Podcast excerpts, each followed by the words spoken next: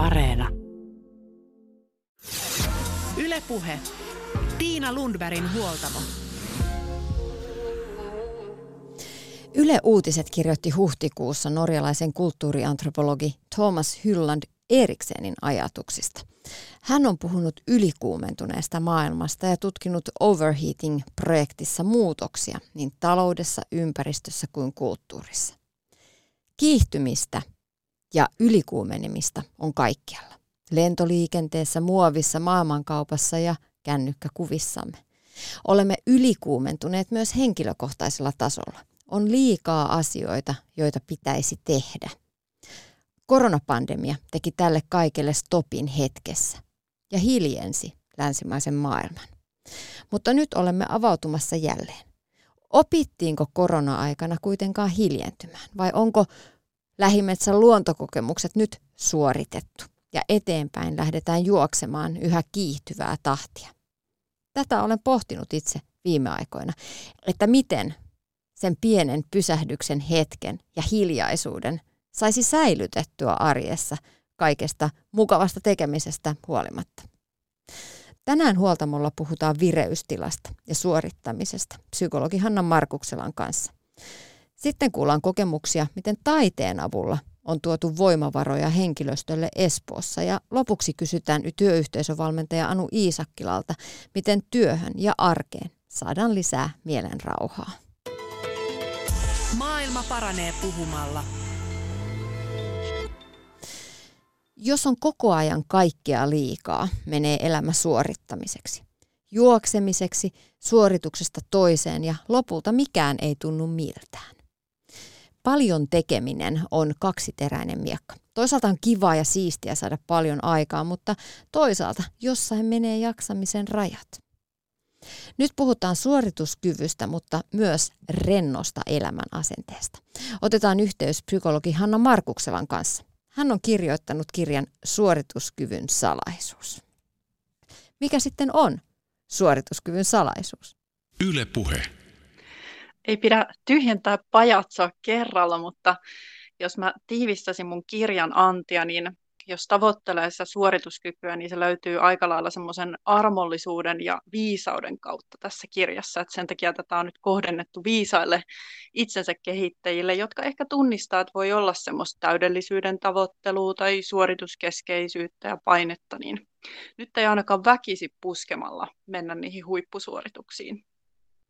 Mutta silloin kun sitä suorituskykyä kehitetään viisaasti, ja tätähän tapahtuu nykyään onneksi paljon myös urheilun sektorilla, että et kaikki mittaa sitä palautumista ja unta priorisoidaan, niin silloin mennään järkevästi ajan saatossa kohti niitä hyviä suorituksia. Et ei, ei väkisin taistella sitä kehoa vastaan, vaan huomioidaan esimerkiksi yksilölliset erot siinä, että mitä mä tarvin, että mä palaudun, mistä mä tunnistan, että nyt menee liian lujaa, pitää ottaa aika lisää ja pitää miettiä vähän uudella tavalla tätä omaa toimintaa. Että että et semmoinen itsen kuuntelu on siinä se avain. Aika moni meistä tunnistaa myös itsessään sellaisia perfektionistin piirteitä, että halutaan tehdä asiat kunnolla ja asiat pitää tehdä sitten tietenkin tietyllä tavalla ja, ja, ja tosi huolella loppuun asti. Mitä sun mielestä perfektionismi on? mun mielestä se, mitä mä haluaisin, että ihmiset tietäisivät perfektionismista, on se, että sitä voi kehittää hyvään suuntaan, semmoiseen, että se suojelee oikeasti terveyttä. Että sitä on minun mielestä haitallista ja sitten semmoista ihan terveellistäkin. Et silloin kun se perfektionismi on haitallista, niin silloin nimenomaan se on tosi armotonta se suhtautuminen virheisiin, epätäydellisyyteen. Ja se voi tulla ulkoisista paineista, että pitää aina näyttää muille tai, tai pitää muiden silmissä olla jotain. Ja sitä voi ohjata jopa ihan pelko tai riittämättömyyden tunne, mutta silloin kun se on semmoista ihan terveellistä ja jopa hyvälaatusta perfektionismia, niin silloin se itsessä tunnistettu kunnianhimo, niin se on siellä, mutta nähdään, että esimerkiksi virheiden tekeminen kuuluu kehittymiseen, se kuuluu kehittymiseen vaikka yritysmaailmassa, urheilussa, meidän jokaisen työsuorituksissa, että me yleensä opitaan parhaiten silloin, kun me tehdään joku kämmi ja mietitään, että miten mä teen seuraavalla kerralla toisella tavalla. Eli, eli se on armollista ja semmoista viisasta. Ja siinä huomioidaan jälleen se palautuminen siinä perfektionismissa, mikä on sitä hyvälaatusta. Mutta aika, aika moni, joka tunnistaa itsessään perfektionistin piirteitä, niin ei kyllä kovinkaan armollisesti niihin omiin mokiin suhtaudu. Kyllä, ja se on ehkä vähän semmoinen, mikä ainakin omassa ikäluokassa huomaan, että on pienestä pitäen opittu jopa pelkäämään sitä, että sitten kun kehutaan ja tulee niitä onnistumisia, niin seuraava ajatus on, että milloin muille selviää, että mä oonkin ihan huono ja onko mä tasan niin hyvä kuin mun viimeisin suoritus, että se on aika lailla semmoista niin jännityksen ohjaamaa. No miten sitten perfektionistin piirteitä itsessään tunnistava voisi ehkä pikkusen alentaa sitä rimaa? Millaisin ajatuksin se voisi onnistua? Vai onnistuuko se ollenkaan? Vai onko se niin tiukassa jopa luonteen piirteenä, että, että on tosi hankala päästä eroon siitä sellaisesta piiskaamisesta?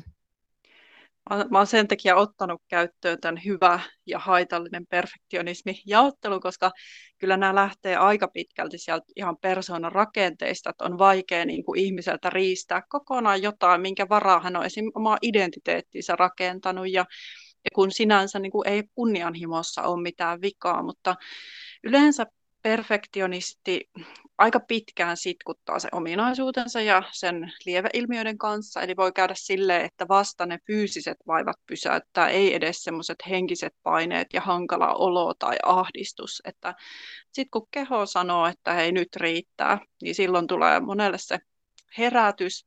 Mä itse toivoisin, että se tulisi aikaisemmin, että esimerkiksi työelämässä ja ja valmennuksen puolella harrastuksissa jo lähettäisiin harjoittaneen sitä, että miten me voitaisiin suhtautua ihan oikeasti kehollisesti ja mielentasolla rennommin niihin kämmäyksiin ja, ja miten ihan oikeasti se, jäisi, se ei jäisi sanahelinäksi se tota, puhe armollisuudesta ja riittävän hyvästä, miten se menisi oikeasti vähän pidemmälle.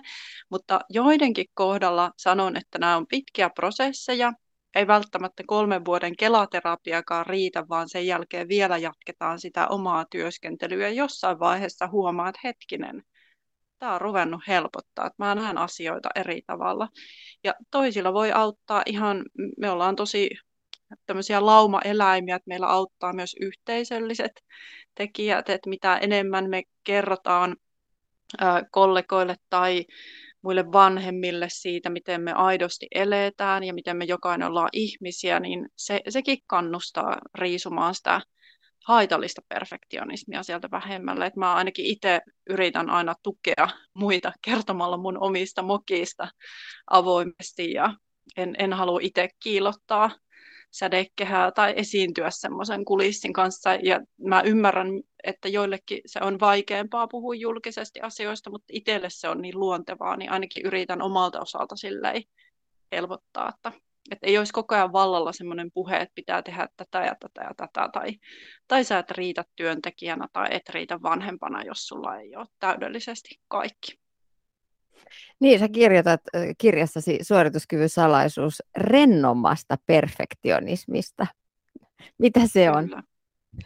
No, se on oikeastaan just sitä, että, että kohdataan se, että okei, että mä oon kunnianhimoinen, tässä on mun tavoitteet, mutta voisinko mä antaa itselle enemmän vaikka aikaa saavuttaa ne, että tarviiko hirveällä tahdilla rääkätä ja puskea itseään. Sitten tietenkin siihen kuuluu ihan se, että huoletaan sitä kehoa ja mieltä, opetellaan erilaisia rentoutumistekniikoita. Nämä on perfektionismille ihan semmoista vastalääkettä, koska monesti jos me ollaan stressaantuneita, niin ihan työporukassakin huomataan se, että yhdellä se stressi oireilee sillä, että hän ei pysty enää keskittymään, hänen suorituskyky laskee, toisella se menee aivan semmoiseen lillukanvarsien takertumiset, haetaan semmoista turvaa semmoista ylikontrolloimisesta, ja tämä voi rassata kyllä sitten kaikkia työkavereitakin, että pitääkö sitä vielä hioa ja viilata. Eli tavallaan se lähtee ihan siitä, että, että harjoitellaan rauhoittaa se keho, jolloin meidän ajatuskin kulkee kirkaammin. Et, et jos vähän hengitellään, pidetään niitä taukoja, niin se on todennäköisesti paljon viisaampaa se päätöksenteko, ajatukset itsestä ja muista toimii paremmin. Ja sitten tietenkin hirmu tärkeitä, jos se on mennyt, yltynyt kovin pahaksi se perfektionistinen oireilu, niin silloin sitä lähdetään haastamaan tämmöisillä altistamisharjoituksilla.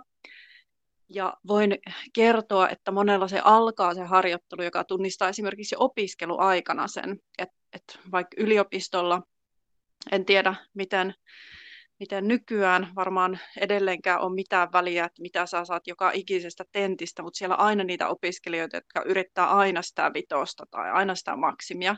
Niin sitten lähdetään harjoittelemaan, että mitä jos sä luet riittävästi tähän, mikä ei ole sun kaikkein tärkein tentti, otatkin sieltä sen kolmosen, miltä se tuntuu. Ja eihän se aluksi tunnu yhtään hyvältä.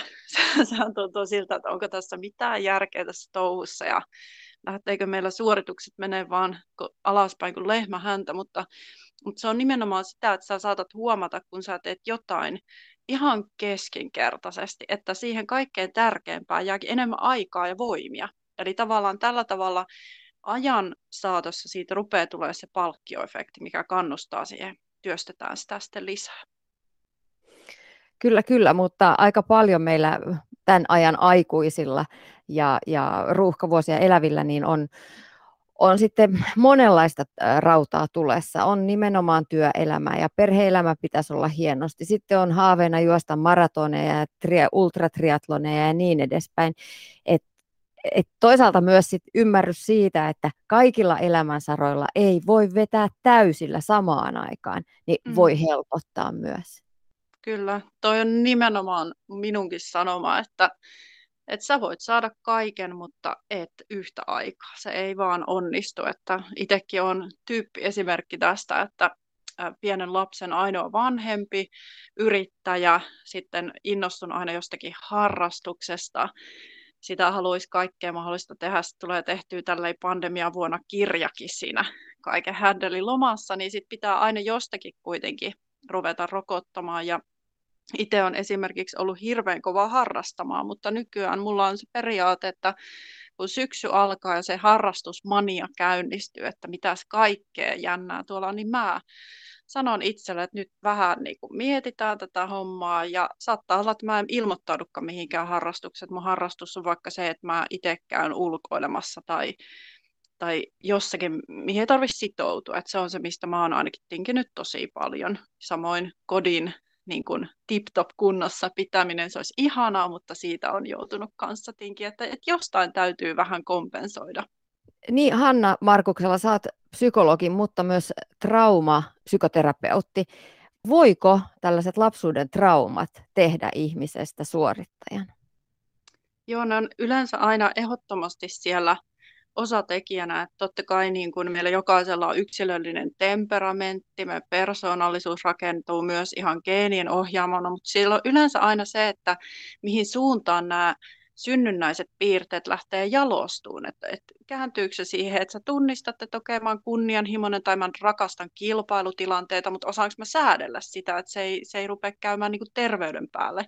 Että yleensä siellä on aina sitten jotain sellaisia tekijöitä, ne ei välttämättä ole mitään helposti tunnistettavia. Että se voi olla ihan sitä, että sä et ole koskaan nähnyt lapsena esimerkkiä aikuisesta, joka lepää. Ja sä et koskaan saanut sellaista, sä et jäänyt vaille sellaista kokemusta, että me ollaan jokainen arvokkaita riippumatta siitä, mitä me saavutetaan ja tehdään. Ja tä, tästä voi niin kuin älyllistämällä, tästä voi järkeilemällä puhua, mutta jos se ei ole niin kuin tavallaan sydämessä tunnetasolla se tietoisuus siitä omasta arvokkuudesta, niin sit sitä hirveän helposti kuitenkin livetään hakemaan kaikesta, millä sä voit peilata sitä omaa arvoa siitä, että sulle tulee sitä hyvää palautetta. Ja nimenomaan semmoisilla kunnianhimoisilla suorituksilla. Miten semmoista ajatusvyyhteä voi lähteä purkamaan? No monesti ihan jo se, että että jos tunnistaa sen, että ei ensinnäkään ole saanut mallia siihen lepäämiseen ja palautumiseen, niin se, että, että se voi motivoida tosi paljon, että miettiä, että minkälainen esimerkki mä vaikka haluan olla mun työkavereille, niin esimerkiksi jos toimii esihenkilön asemassa, niin silloin se voi olla tosi kannustavaa ymmärtää, että, että esihenkilö voi omalla hyvällä mallilla levittää siihen työyhteisöön semmoista rauhaa, näyttää, niin kuin, että hei mä pidän tauot, mä huolehdin työpäivän aikana siitä tauottamisesta, jolloin se palautuminen käynnistyy nopeammin töiden jälkeen. Eli tämä lähtee leviään yhteisöissä, sitten perheessä se voi olla tosi motivoivaa, että miettiä, että minkälaisen mallin mä haluan antaa mun omille lapsille, että haluanko mä näyttää niille, että hei, että lepääminen ja palautuminen on hieno juttu, isä tai äiti tässä nyt vähän vetää lonkkaa sohvalla tässä välissä. Että nämä voi olla ihan super tärkeitä, koska monesti lapset oppii ihan tosi paljon siitä, mitä he näkee, koska heillä on niin tuntosarvet tarkkana, niin ei se, ei se ole pelkästään sitä, että me lasta kannustetaan huolehtimaan itsestä, vaan kyllä siihen täytyy saada se malli. Tämä voi olla yksi semmoinen väylä. Ja, ja mä aina aina suosittelen, että kun jokaisella on yleensä työterveydessä mahdollisuus psykologikäynteihin, niin ne voi olla tosi hyvä ottaa sellainen jakso, että nyt mä käyn tätä täydellisyyden tavoittelua läpi ammattilaisen kanssa, että kun siihen saa jo, joksikin aikaa rinnalla kulkia, niin se voi ihan eri tavalla. Sellaisetkin asiat, mitä saattaisi pitää itsestäänselvyytenä, niin lähteekin menee sinne käytäntöön, kun siihen saa kannustusta toiselta ihmiseltä. Puhutaan sitten Hanna Markuksella suorituskyvystä, siitä, sitä, jota voidaan kaikki miettiä, oli se tilanne oman suorittamisen kanssa sitten ihan mikä tahansa. Sä toteat, että suorituskyvyn avain on vireystilan säätely. Mitä se tarkoittaa? Vireystilan säätelyllä tarkoitetaan tämmöistä vähän tarkempaa stressitasojen tunnistamista ja semmoista ennakoivaa säätelyä. Eli sen takia, miksi mä en puhu pelkästään, että stressi on tämmöinen, niin kuin, että sitä on tai sitten sitä ei ole.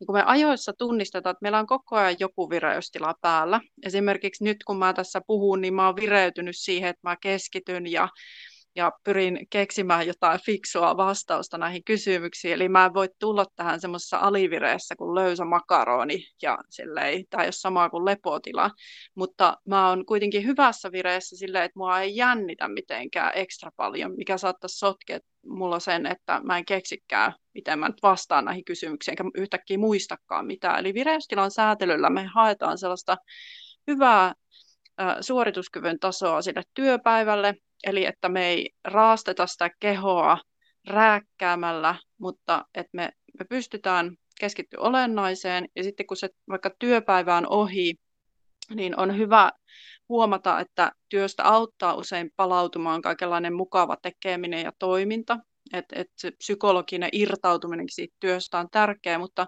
monella on hirmu tärkeää, että me ajoissa illalla ennen nukkumaan menoa ruvetaan siirtyä semmoisesta tekemisestä, semmoista aktiivisesta tekemisestä semmoisen olemisen tilaa, eli me ruvetaan kuitenkin jo ajoissa laskea sitä vireyttä. Eli tavallaan tässä vireystilan säätelyssä on tämmöinen päiväaikainen rytmitys ja säätely, ja siinä on myös sitten monenlaisia keinoja tilanteen ollessa käsillä, niin saman tien säädellä sitä vireyttä. Eli jos on hirvittävä jännitys päällä ja tietää, että mun pitää seuraavaksi alkaa puhumaan, niin todella monella auttaa yksinkertaiset hengitysharjoitukset. Että ne vääjäämättä laskee sykettä, auttaa ääntä kulkeen paremmin. Eli, eli on todella paljon, mitä me voidaan vielä tehdä itsen hyväksi, että, että me ajoissa säädellään sitä stressitasoa. Eli stressistä on hyötyä, kun se on sopivalla tasolla ja siihen tulee taukoja. Ja näistä nykyajan laitteista, digilaitteista, erilaisista mittareista voi ihan oikeasti olla hyötyä siinä, siinä oman, oman tilanteensa säätelyssä. Mä en itse ole vielä ottanut käyttöön, koska epäilen tuntevani itse itseni niin hyvin, mistä en kyllä oikeasti ole ihan varma, mutta tota, ehkä niitä pitäisi kokeilla. Minkä takia ö, oman, oman sen niin kuin, kropan mittaaminen sun mielestä olisi hyvä juttu? Mun mielestä mittaaminen voi olla tosi hyvä juttu, jos se on vaikka semmoinen mittausjakso, että sä käytät jonkun aikaa älyteknologiaa tai teet stressitasomittauksia, että katsotaan sykevälivaihtelua yön aikana ja päivän aikana, että siinä oppii kuitenkin tietyllä tavalla huomaamaan sitä, että miten se oma hermosto käyttäytyy, että onko se hermosto hitaasti rauhoittuva, vaatiiko illalla enemmän aikaa rauhoittua unille, miten liikunta kannattaa ajoittaa? Ja miten erilaiset rentoutusharjoitukset rentouttaako ne oikeasti myös fysiologisesti, että ne voi rentouttaa aivoja ja rauhoittaa ja irtauttaa työstä, mutta tapahtuuko siellä fysiikan puolella jotain vai pitäisikö tehdä jotain muuta. Eli nämä on monelle parantanut semmoista kehon kuuntelemista, kun se on edennyt sillä tavalla, että sä otat siitä mittalaitteesta sen tiedon, mitä se pystyy antamaan, muistat, että se on vain yksi osa sitä palautumista, että eihän nämä niin kuin kaikkea pysty mittaamaan, että miten, miten meidän hormonitoiminta, missä jamassa se on, palautuuko aivot, sitä näin ei pysty mittaamaan ja tavallaan unestakaan me ei tiedetä, että pelkkä niin kuin sykevälivaihtelun mittaus ei riitä tutkimaan sitä unta, että se pitäisi tehdä unilaboratoriossa, mutta näillä saa tosi hyvää täydennystä siihen. Ja sitten mun mielestä aina on kuitenkin kaikkein tärkeintä, että, että sulla on itsellä yhteys siihen kehoon, että sä tunnistat, että mitkä on mulla niitä merkkejä, että lähtee kierrokset turhan koholle, miten mä vähän sitten rauhoitan sitä menoa, mitkä on mulla merkkejä, että, että nyt mä oon todella hyvässä työflowssa, hyvin palautunut, nyt kannattaa vissiin tehdä näitä juttuja. Että aina se niin kuin itsen kuunteleminen sillä tavalla, että sä skannaat, mitä siellä kehossa tapahtuu ja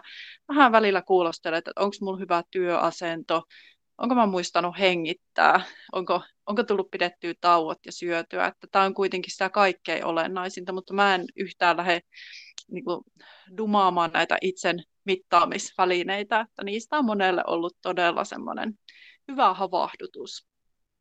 Niin ja kunhan vaan sitten tekee niinku oikeita toimia sen datan mm, perusteella. Kyllä. Eli nimenomaan, että jos on huonosti nukuttu yö, niin silloin ei pitäisi treenata täysillä, vaan silloin nimenomaan otetaan vähän iisimmin. Mutta aika moni meistä nimenomaan, jos on ollut tosi rankka työpäivä vaikka, niin ajattelee, että nyt lähdetään vetämään ihan täysillä salille, että saa mm. niinku nollattua aivot. Kyllä. Kyllä.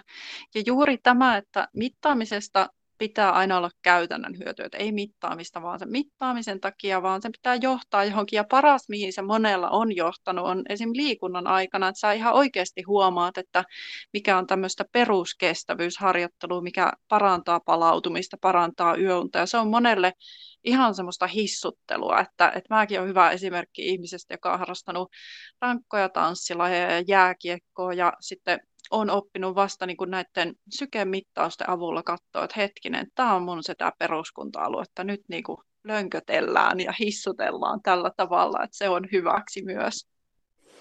Lopuksi vielä psykologi Hanna Markuksella. Me ollaan puhuttu suorituskyvystä ja myös siitä, että miten voidaan itse vaikuttaa siihen, että miten suoriudutaan, jotta ei mennä ojasta allikkoon ja aleta suorittaa tätäkin asiaa, niin mistä löytyy sitten rentous elämään, tasapaino suorittamisen ja paljon tekemisen ja sitten toisaalta sellaisen lempeä, lempeyden välille?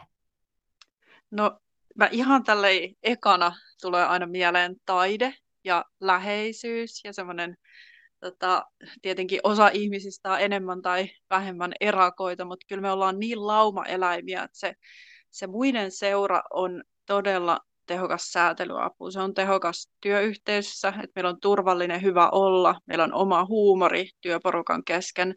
Samoin läheisissä ihmissuhteissa, niin kyllä monella mikään rentoutusharjoitus ei korvaa kosketusta, läheisyyttä, sen toisen ihmisen antamaa semmoista turvaa ja rakkautta.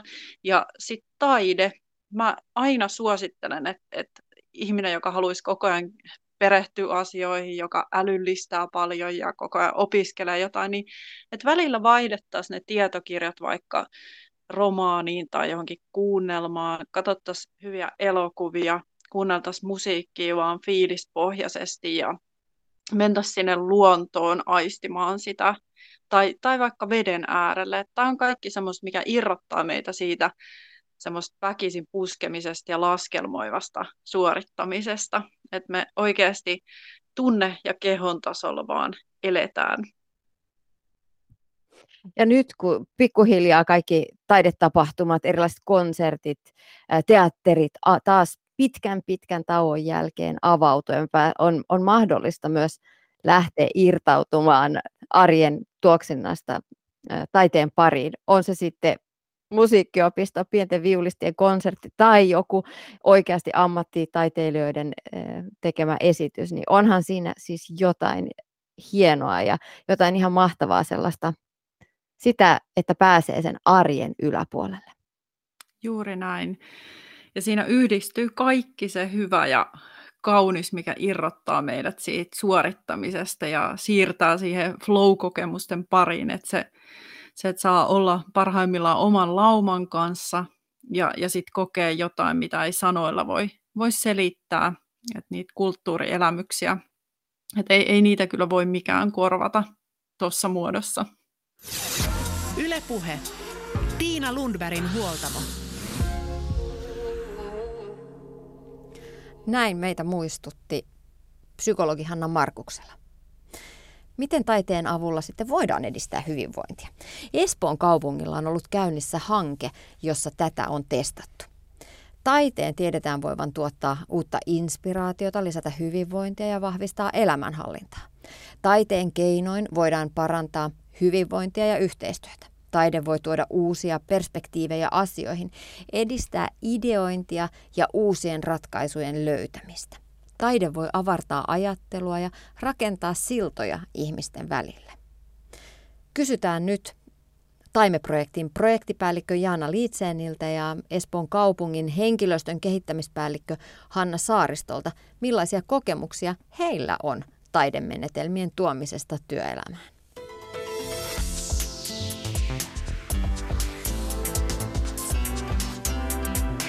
Yle Puhe.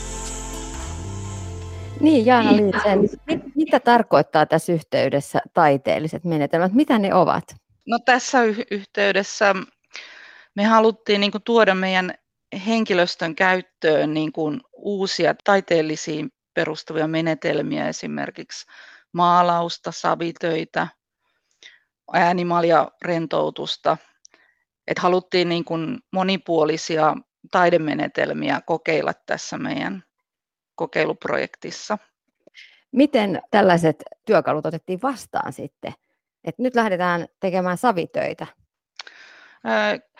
Kyllä kaikilla, jotka tähän, tota, noin, niin mehän ensin rekrytoitiin nämä meidän työyhteisöt, ja kyllä kaikissa niin kun tuli ilmi se, että tämä jo ennakkoasenne näihin taiteellisiin menetelmiin oli semmoista kiinnostusta oli olemassa, mutta ei ehkä vielä, ei ehkä vielä sellaista tietoa, että miten ne sitten vaikuttaa ja, ja tota, että miten ne vaikuttaa itse henkilöstön niin kuin siinä kehittämisessä.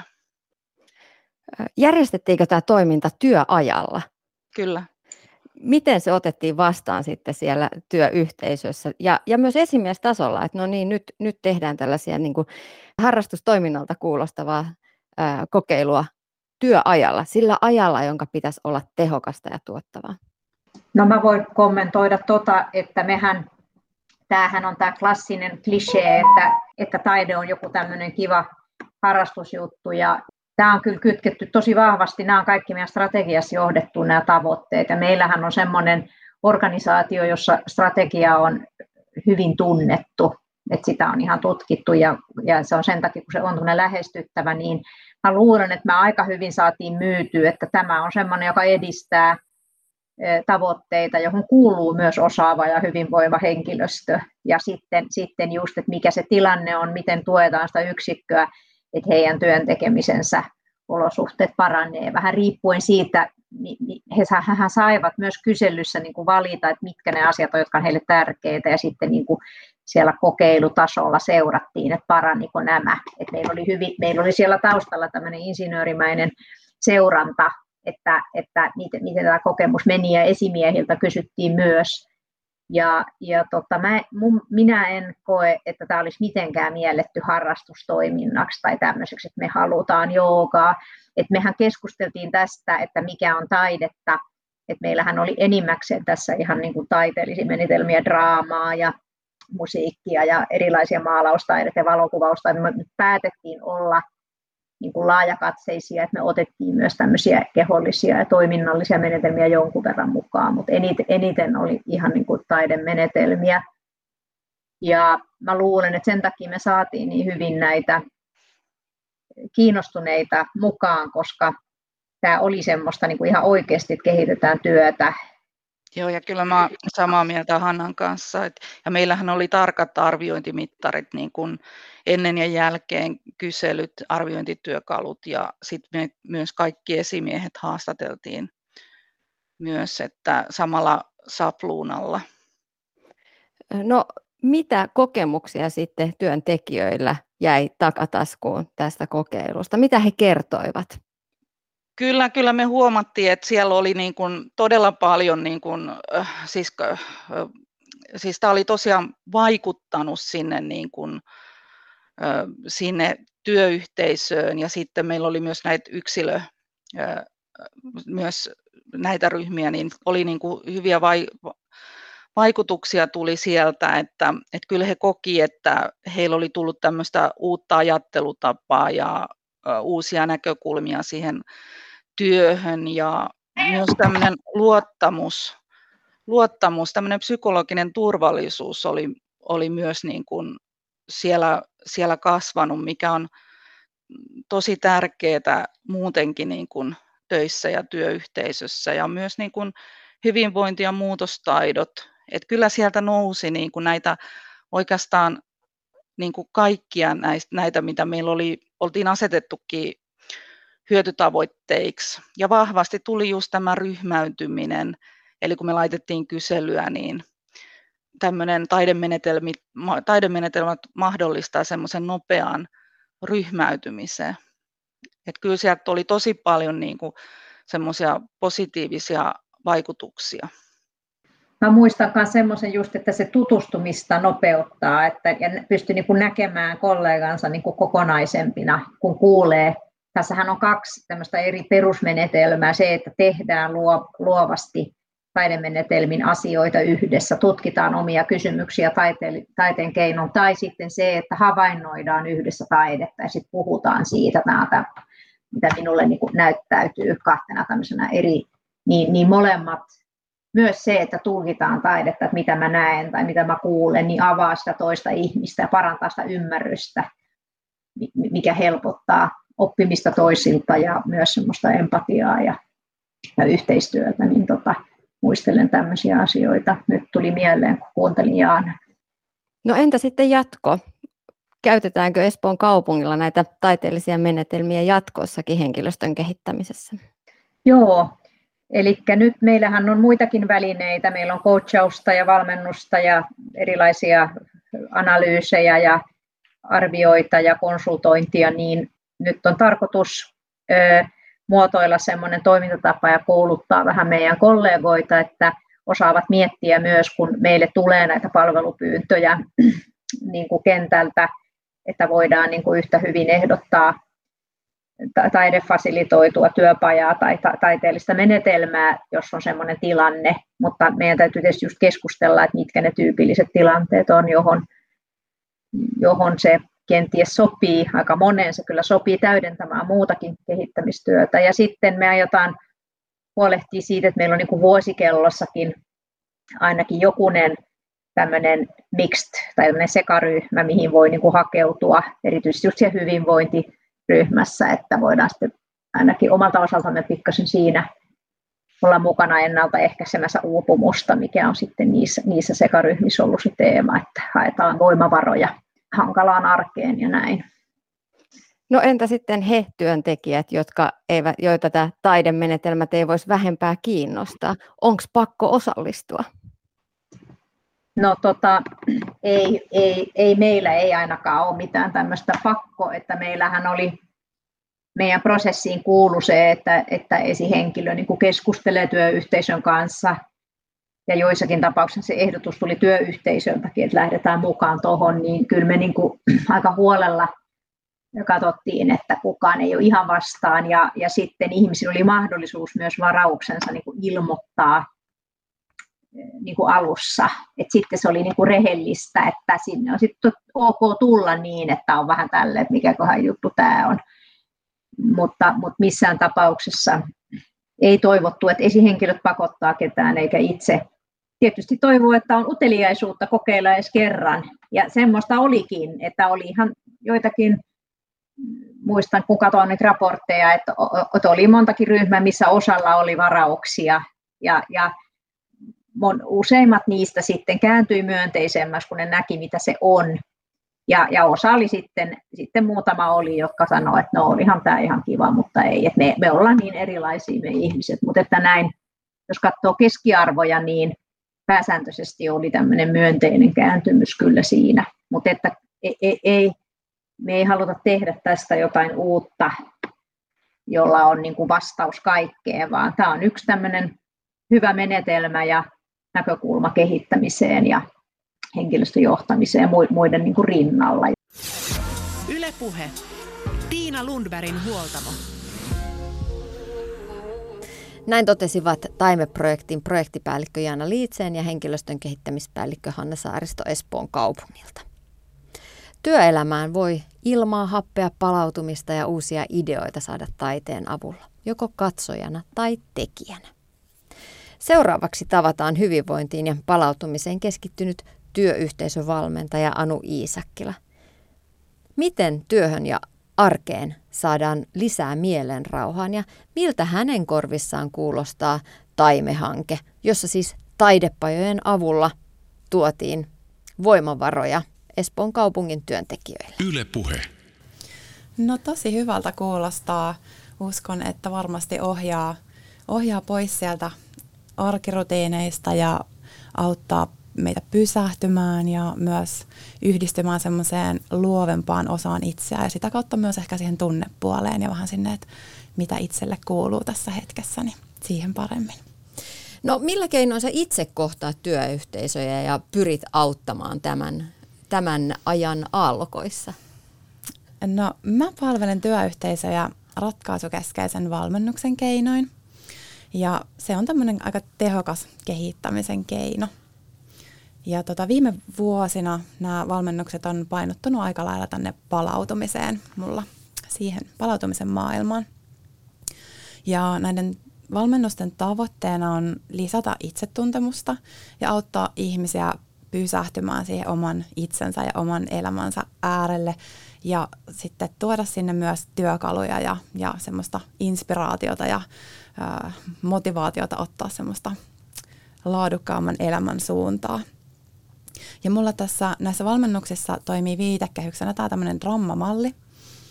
Ja se niputtaa aika hyvin näitä hyvinvoinnin ja palautumisen kannalta oleellisia asioita yhteen.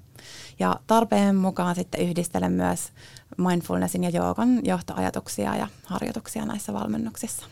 Mennään ihan kohta äh, tähän drammamalliin, äh, mutta sanoit, että palautuminen on se asia, mihin tänä päivänä nyt kiinnitetään vahvasti huomiota miksi nimenomaan nyt ihmiset tarvii apua siihen, että, että palaudutaan, irrottaudutaan sieltä työstä ja löydetään semmoisia keinoja, että, että aivot ei kävisi koko ajan ylikierroksilla? Hmm, joo, hyvä kysymys. Mä ajattelen, että ensinnäkin varmaan työyhteisöissä enemmän ja enemmän ymmärretään sen palautumisen merkitystä, eli sitä, että palautunut ihminen niin pystyy olemaan myös paljon tuottavampi ja luovempi, antaa mielellään siellä työpaikalla itsestään enemmän, kävelee, sitä, kävelee ekstra mailin silloin, kun, kun hänellä on voimavaroja, voimavaroja toimia ja työskennellä. Ja sitten toisaalta myös varmaan tämä pandemia-aika on vaikuttanut siinä, että ollaan tehty paljon etänä se työn ja, työn ja vapaa-ajan raja on hämärtynyt, jolloin ne työt on saattanut ehkä tulla, tulla vahvemmin sinne kotiin ja on lähdetty enemmän etsimään, etsimään palautumista ja, ja keinoja siihen. Ja jos otetaan vielä kiinni tuohon Taime-hankkeeseen, Espoon kaupungin hankkeeseen, jos nimenomaan haettiin taiteen avulla, niin siinähän nimenomaan on kyse siitä osaltaan myös siitä palautumisesta, siitä, että tekee jotain ihan muuta hetken ajan kuin sitä työtä ja varsinkin aivotyötä, jotta sitten aivot lepää. Että se tauko ei olekaan se, että istutaan kännykän kanssa jossain nurkassa, vaan tehdään ihan konkreettisesti jotain ihan muuta. Joo, kyllä. Ja varmaan se just, että meitä välillä vähän autetaan siihen ja inspiroidaan siihen, että me voidaan tauoilla tehdä jotain muuta kuin, kuin istuskella sen puhelimen kanssa, niin, niin se auttaa oppimaan sitä, että, että mitkä on ne itselle laadukkaat tauot, millä tavalla itse palautuu ja sitä kautta sitten jaksaa paremmin työelämässäkin. Niin, ja niitä taukoja tosiaan tarvitaan sekä sieltä työpäivän aikana että työpäivän jälkeen, jotta sitten jaksaa. Ja irrottautuminen on tärkeää siitä työstä. Ja tästä päästäänkin hyvin myös tuohon drammamalliin, koska siellä, siellä esimerkiksi irrottautuminen, rentoutuminen on, on yksi tärkeät osa-ala, osa-alueet. Mutta Anu Isakkila, mistä drammamalli tulee? Millainen se on? Joo, drammamalli on tämmöinen malli kuudesta tarpeesta, psykologisesta tarpeesta, jotka meillä kaikilla on. Ja tiede osoittaa, että kun nämä tarpeet meillä täyttyy, niin me eletään hyvinvoivaa ja palauttavaa elämää. Ja nämä drammamallin tarpeet on irrottautuminen, rentoutuminen, omaehtoisuus, taidon hallinta, merkityksellisyys ja yhteenkuuluvuus. Ja tämä sana dramma tulee näiden sanojen englanninkielisistä, niiden englanninkielisten termien vastineista, niiden ensimmäisistä kirjaimista. Ja tämä malli kehitettiin 2014. Sen pohjana käytettiin useita erilaisia teoreettisia viitekehyksiä, tarveteorioita ja palautumisen teorioita ja yksi keskeinen ää, ää, tässä drammamallin pohjalla on itseohjautuvuusteoria. Ja jos mä lyhyesti kuvaan, että mitä dramma, dramma tarkoittaa, niin se toimii vähän niin kuin ravinteet kasveissa, eli se auttaa meitä kasvamaan ja kukoistamaan, auttaa meitä myös palautumaan. Ja ää, drammamallin avulla niin me pystytään lisäämään meidän itsetuntemusta, tunteen itseämme paremmin ja opitaan tekemään sieltä oman elämänlaadun ja hyvinvoinnin ja palautumisen kannalta tämmöisiä laadukkaampia valintoja. Eli tiedostetaan ne omat tarpeet ja miten ne täyttyy. Ja se, mikä tässä on erityisen hyvä asia, on se, että me voidaan itse vaikuttaa näiden drammama, drammatarpeiden täyttymiseen. Eli me voidaan opetella huolehtimaan meidän omien tarpeiden täyttymisestä paremmin. Tässä on aika monta osa-aluetta, kuusi eri osa-aluetta. Herkästi tulee sellainen olo, että apua, että nytkö se kalenteri sitten täyttyy, kun mä rupean pohtimaan ja keksimään erilaisia metodeita ja erilaisia toimintoja ja rentoutumisia ja muita, muita asioita, joilla, joilla sitten saan nämäkin kaikki asiat tehtyä. Joo, joo. Ja tässä vaiheessa kannattaakin heti jo vähän sellainen huokasta syvään ja laskea hartioita vähän alemmas ja ajatella, että nämä on sellaisia asioita, että sille ilon ja rauhan kautta näihin tutustuu, ei suorittamalla, vaan, vaan niin kuin ilon ja rauhan kautta lähtee tutustumaan ja, ja kehittymään pikkuhiljaa omaan, omaan tahtiin. Niin ja ehkä miettii sitä, että onko näistä joku osa-alue sellainen, että missä on erityisen, erityisesti kehitettävää. Kyllä, joo. Ja tässä on olemassa myös ihan sellaisia testejä, mitä voi tehdä, että voi tutki, tutkiskella sitä, että miten itsellä tällä hetkellä se tarpeet täyttyy. Sehän elämäntilanteiden mukaan muuttuu, mutta sitä voi seurata myös vähän kyselemällä itseltään kysymyksiä, että mihin kannattaisi tällä hetkellä keskittyä enemmän. No Anu Iisakkila, käydään läpi vähän osa-alueita. Irrottautuminen, mitä se tarkoittaa? No irrottautuminen on ihan yksinkertaisesti sitä, että me osataan päästä irti vaikka niistä työasioista ja heittää vapaalle. Mutta sitten mä ajattelen myös, että se on sitä myös semmoisesta huolista ja murheista ja semmoisesta niin negatiivisesta mielenluupista irrottautumista. Ja jos tätä irrottautumista ei tapahdu, niin silloin me ei myöskään kyetä oikein rentoutumaan. Et jos me vaikka ajatellaan, että olipa rankka työpäivä, mä voisin mennä nyt vaikka rentouttavaan kylpyyn ja sitten mä menen sinne kylpyyn, mutta sitten en pystykään oikein irrottautumaan. Ne kaikki työasiat ja murheet ja huolet pyörii, pyörii mielessä koko ajan.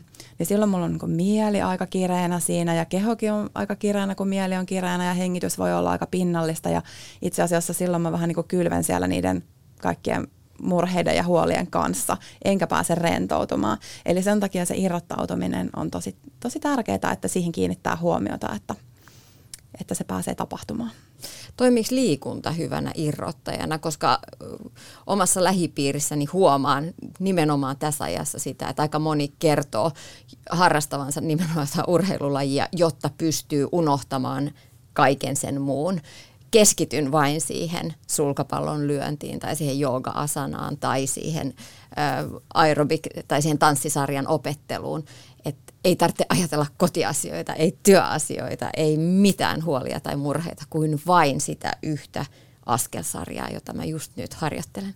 Joo, kyllä mä sanoisin, että se varmaan monelle on juurikin näin. Ollaan toki kaikki yksilöitä ja jokaisella on ne omat tavat, mutta itse näin kanssa, että semmoinen kehollisuus on aika usein semmoinen toimiva tapa irrottautua. Ihan vaikka se, että jos ö, hetkeksi vaikka keskittyy haluaa päästä irti jostain negatiivisesta ajatusluupista, niin voi vaikka ihan niin yksinkertaisesti ravistella kehon läpi. Oikein kunnolla raajat ravistella ja, ja ottaa sen jälkeen muutaman vähän syvemmän hengityksen ja tarkkailla, että mitä tapahtuu, että pääsikö siitä irti helpommin. Tai sitten just ihan toi, että että pelaa jotain peliä tai, tai lähtee vähän vaikeammalle lenkille, missä on vaikeampi maasto, niin sä keskityt vaan siihen, että mihin sä asetat seuraavaksi jalkas. Eli se auttaa silloin sitten se äh, mielen äh, pyöriminen siellä lähtee vähän toisille keloille siinä vaiheessa. No entä sitten rentoutuminen? Miten rentoudutaan oikein? Onko olemassa sellaista oikeaa tapaa rentoutua, se kylpyesimerkki? Joo, no toi oikein rentoutuminen niin alkaa vähän kuristaa, kun ajattelee, että miten rentoudutaan oikein. Sehän äh, tota, se on sellainen asia, että äh, se on meille jokaiselle tosi yksilöllinen ja, ja joka, jokaisella meillä on se taito ja kyky rentoutua, mutta, mutta se, että me ehkä tämän päivän maailmassa ollaan vähän kadotettu sitä ja sitten siihen tarvii joskus sinne, sitä kohti täytyy vähän lähteä etsimään sitä polkua, että, että mistä löytää sen uudelleen. Mutta rentoutuminen tarkoittaa ihan yksinkertaisesti sitä, että me osataan laskea meidän kierrokset niin mielen kuin kehon tasolla. Eli osataan rauhoittua ja tuntea semmoista levollista oloa. Ja tosiaan tämä aika monelle on haasteellista, varsinkin silloin, jos, jos se keho ja mieli on ollut ylikuormittuneena tosi pitkään ja ollaan vähän semmoisessa hälytystilassa koko ajan, niin silloin se rentoutuminen ei välttämättä heti onnistu, mutta ei kannata masentua tai lannistua tai, tai luovuttaa siinä vaiheessa, vaan, vaan, vaan sitten lähteä semmoisella tutkimusmatkailijan asenteella siihen sitä kohti kulkemaan, että mistä voisin löytää niitä keinoja ja työkaluja, jotka minulla toimii siihen, että, että tämmöinen rentoutumisreaktio lähtee kunnolla käyntiin. Ja äm, suorittamalla se ei onnistu, eli, eli se on jo vähän semmoinen erilainen äm, lähestymistapa, se vaatii semmoista tietynlaista antautumista, mitä, mitä ehkä me ei normaalissa päivärytmissä äh, harjoiteta. Ja, ja tosiaan maailma, kun on tänä päivänä aika erilainen silleen, että mm, esimerkiksi joskus aikanaan me saatettiin bussissa matkustaa pitkä aika silleen, että kattelee vaan ikkunasta ulos ja maisemat vilisee siinä ja mieli vaeltelee, missä vaeltelee ja me vaan ollaan. Mutta tänä päivänä semmoisia hetkiä tuntuu olevan aika vähän, koska se yleensä täyttyy jollain, joko puhelimella tai jollain muulla se, se äh, olemisen hetki.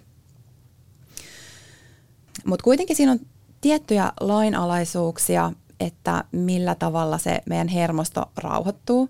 Eli vaikka ollaan yksilöitä, niin esimerkiksi sitten tämmöiset asiat kuin se, että vedetään vaikka syvään nenän kautta sisään henkeä ja sitten äh, annetaan pitkä virtaava uloshengitys, annetaan sen tulla ulos ja sitten samaan aikaan, kun hengitellään tämmöisiä rauhallisia hengityksiä, niin rentoutetaan äh, leuka, leukaperät ja kasvojen alue – niin tällä esimerkiksi on vaikutusta siihen, että miten meidän hermosto toimii.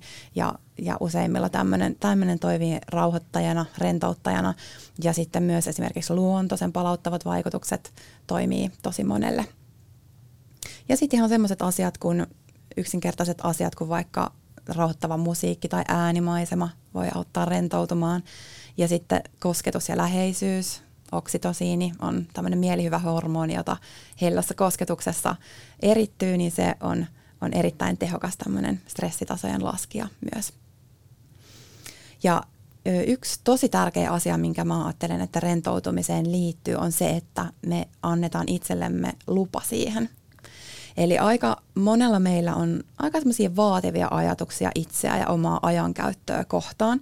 Että jos yrittää rauhoittua, niin tuntuu, että jossain siellä syvällä tuntuu sellainen tunne, että ei tämä ole oikein ihan sallittu, että pitäisi, pitäisi kuitenkin jotenkin jotain ehkä tehdä ja olla vähän tuottavampi. Niin tällaisia tutki, äh, tunteita kannattaa tutkiskella ja niiden ääreen pysähtyä ja, äh, ja niitä, niitä pyrkiä, pyrkiä tosiaan äh, kohtaamaan, koska me ollaan kuitenkin ihmisiä eikä koneita ja, ja on ihan luonnollista, että niin kuin on yö ja päivä vuorokaudessa ja meillä on sisäänhengitys ja uloshengitys, niin on myös aika olla aktiivinen ja on aika olla passiivinen. Ja tätä kuvaa myös itämaisesta filosofiasta tuttu tämmöinen yin-yang-symboli, tämä mustavalkoinen pyöreä kuva, joka kuvaa sitä just aktiivisuuden ja passiivisuuden ja levon ja toimimisen välistä tasapainoa, jota pidetään avaimena hyvinvointiin. Niin, eli touhottaa ei voi menemään 24 tuntia, vaikka joskus se niin kivalta tuntuisikin olla vahvasti aktiivinen, mutta jotta jaksaa, niin välillä on levättävä. Mennään drammamallin kolmas, kolmanteen osioon. Se on omaehtoisuus. Desia Ryanin itseohjautuvuusteoriassa omaehtoisuus, eli tämä autonomia, on sitä, että koemme voimamme vaikuttaa elämäämme ja esimerkiksi työn sisältöön. Tarkoittaako se drammamallissa sitä samaa, että koen itse olevani aktiivinen tekijä elämässäni ja pystyn vaikuttamaan siihen, enkä mene vain kuin lastulaineilla? Joo, eli itseohjautuvuusteoria on just drammamallinkin pohjalla. Ja kokemus siitä, että ollaan vapaita päättämään meidän omista tekemisistä ja, ja että se tekemisen motivaatio kumpuaa nimenomaan sieltä meidän sisältä eikä mistään ulkoisista pakotteista, niin se on, se on oleellista. Ja mä ajattelen, että jotta me voidaan toimia omaehtoisesti, niin meidän täytyy tuntea itsemme. Eli kuka me ollaan, mitä, mitä me halutaan, mikä on meille tärkeää ja mitä kohti ollaan kulkemassa siinä omassa elämässä. Ja tältä pohjalta me voidaan tehdä niitä omaehtoisia ja oman näköisiä valintoja ja voidaan opetella kuuntelemaan ja ymmärtää itseämme paremmin. Sitten tämä seuraava, seuraava ö, osio drammamallissa on mun mielestä tosi kiinnostava, taidonhallinta. Ö, yksi uupumisen merkki on se, että ihminen kokee, että hän ei enää osaa ja epäilee kykyjä ja kyynistyy vähän siihen itseään, itseään katsoessa. Drammamallissa nostetaan taidonhallinta, se osaaminen yhtenä peruspilarina esiin. Kuinka tärkeää se on ihmiselle se, se tunne, että hei, minä osaan? Yes we can. Yes we can, joo. No siis ajattelen, että se, se on tosi tärkeä mun kokemuksen mukaan. Ja ähm, jokainen voi ehkä muistaa jonkun sellaisen tilanteen elämästä, milloin on tapahtunut joku tämmöinen onnistuminen tai on kokenut, kokenut, että joku haastava homma onkin mennyt pulkkaan ja voi miettiä, että minkälainen se olotila on ollut sen jälkeen. Miltä on tuntunut kehossa ja miltä on tuntunut mielessä silloin, minkälaisia tunteita siihen on liittynyt. Ja se on useimmiten aikamoinen semmoinen energiabuusti ja se antaa meille voimavaroja ja hyvää oloa ja, ja antaa ikään kuin tämmöisen positiivisen pikkupotkun eteenpäin. Ja tutkimus osoittaa, että kokemus siitä, että me osataan meidän homma ja saadaan aikaan asioita, niin se selittää paljon tämmöisiä myönteisiä tunteita ja ihan elämäntyytyväisyyttä. Ja taidonhallinnan kokemuksella tarkoitetaan sellaisia asioita ja kokemuksia, joissa me pyritään löytämään haasteita ja uusia mahdollisuuksia oppia. Ja, ja tota, ne saattaa edellyttää meiltä ponnisteluja, mutta ne auttaa myös sitten löytämään uusia voimavaroja. Mutta tämä on ehkä sellainen kohta, että jos on kovin, kovin uupunut omassa elämässään sillä hetkellä, niin se ei välttämättä ole se hetki, jolloin kannattaa lähteä erityisesti keskittymään siihen, että lähden nyt opettelemaan vaikka kiinan kieltä, vaan, vaan se, että, että, että sen, sen pohjalta, miten ne omat voimavarat riittää, niin, niin sen pohjalta sitten lähtee, lähtee etenemään.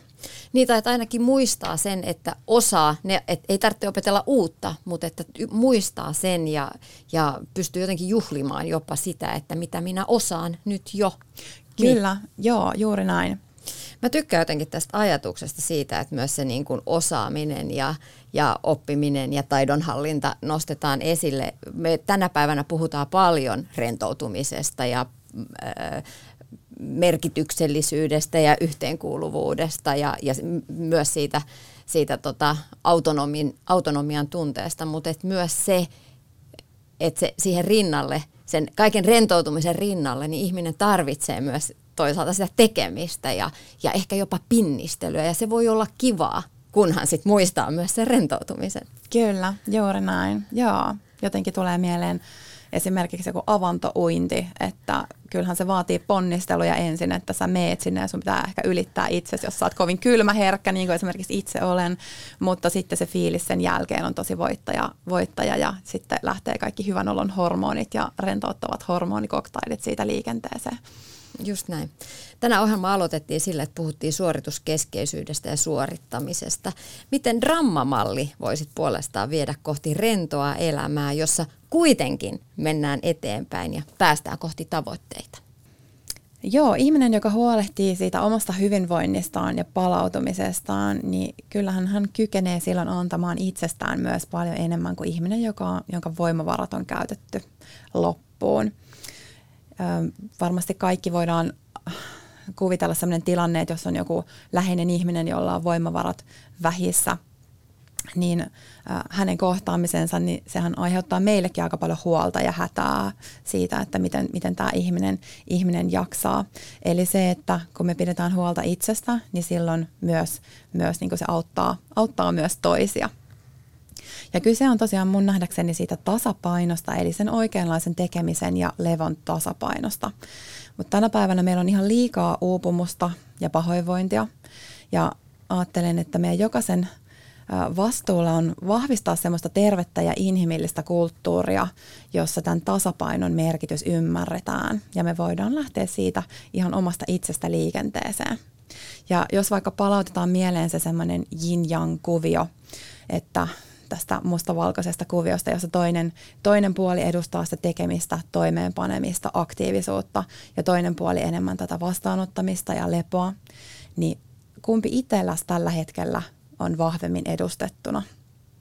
Et tuntuuko, että pitääkö enemmän fokusoida sinne aktiivisuuden ja tekemisen puolelle vai kaipaisiko enemmän fokusta sinne se, se vastaanottaminen ja lepo? Vai onko ne ehkä hyvässä tasapainossa just nyt tällä hetkellä? Ja voi miettiä sitä, että mitä jo tänään voisi tehdä, jotta tämä tasapaino vahvistuu. Ylepuhe. Tiina Lundbergin huoltamo.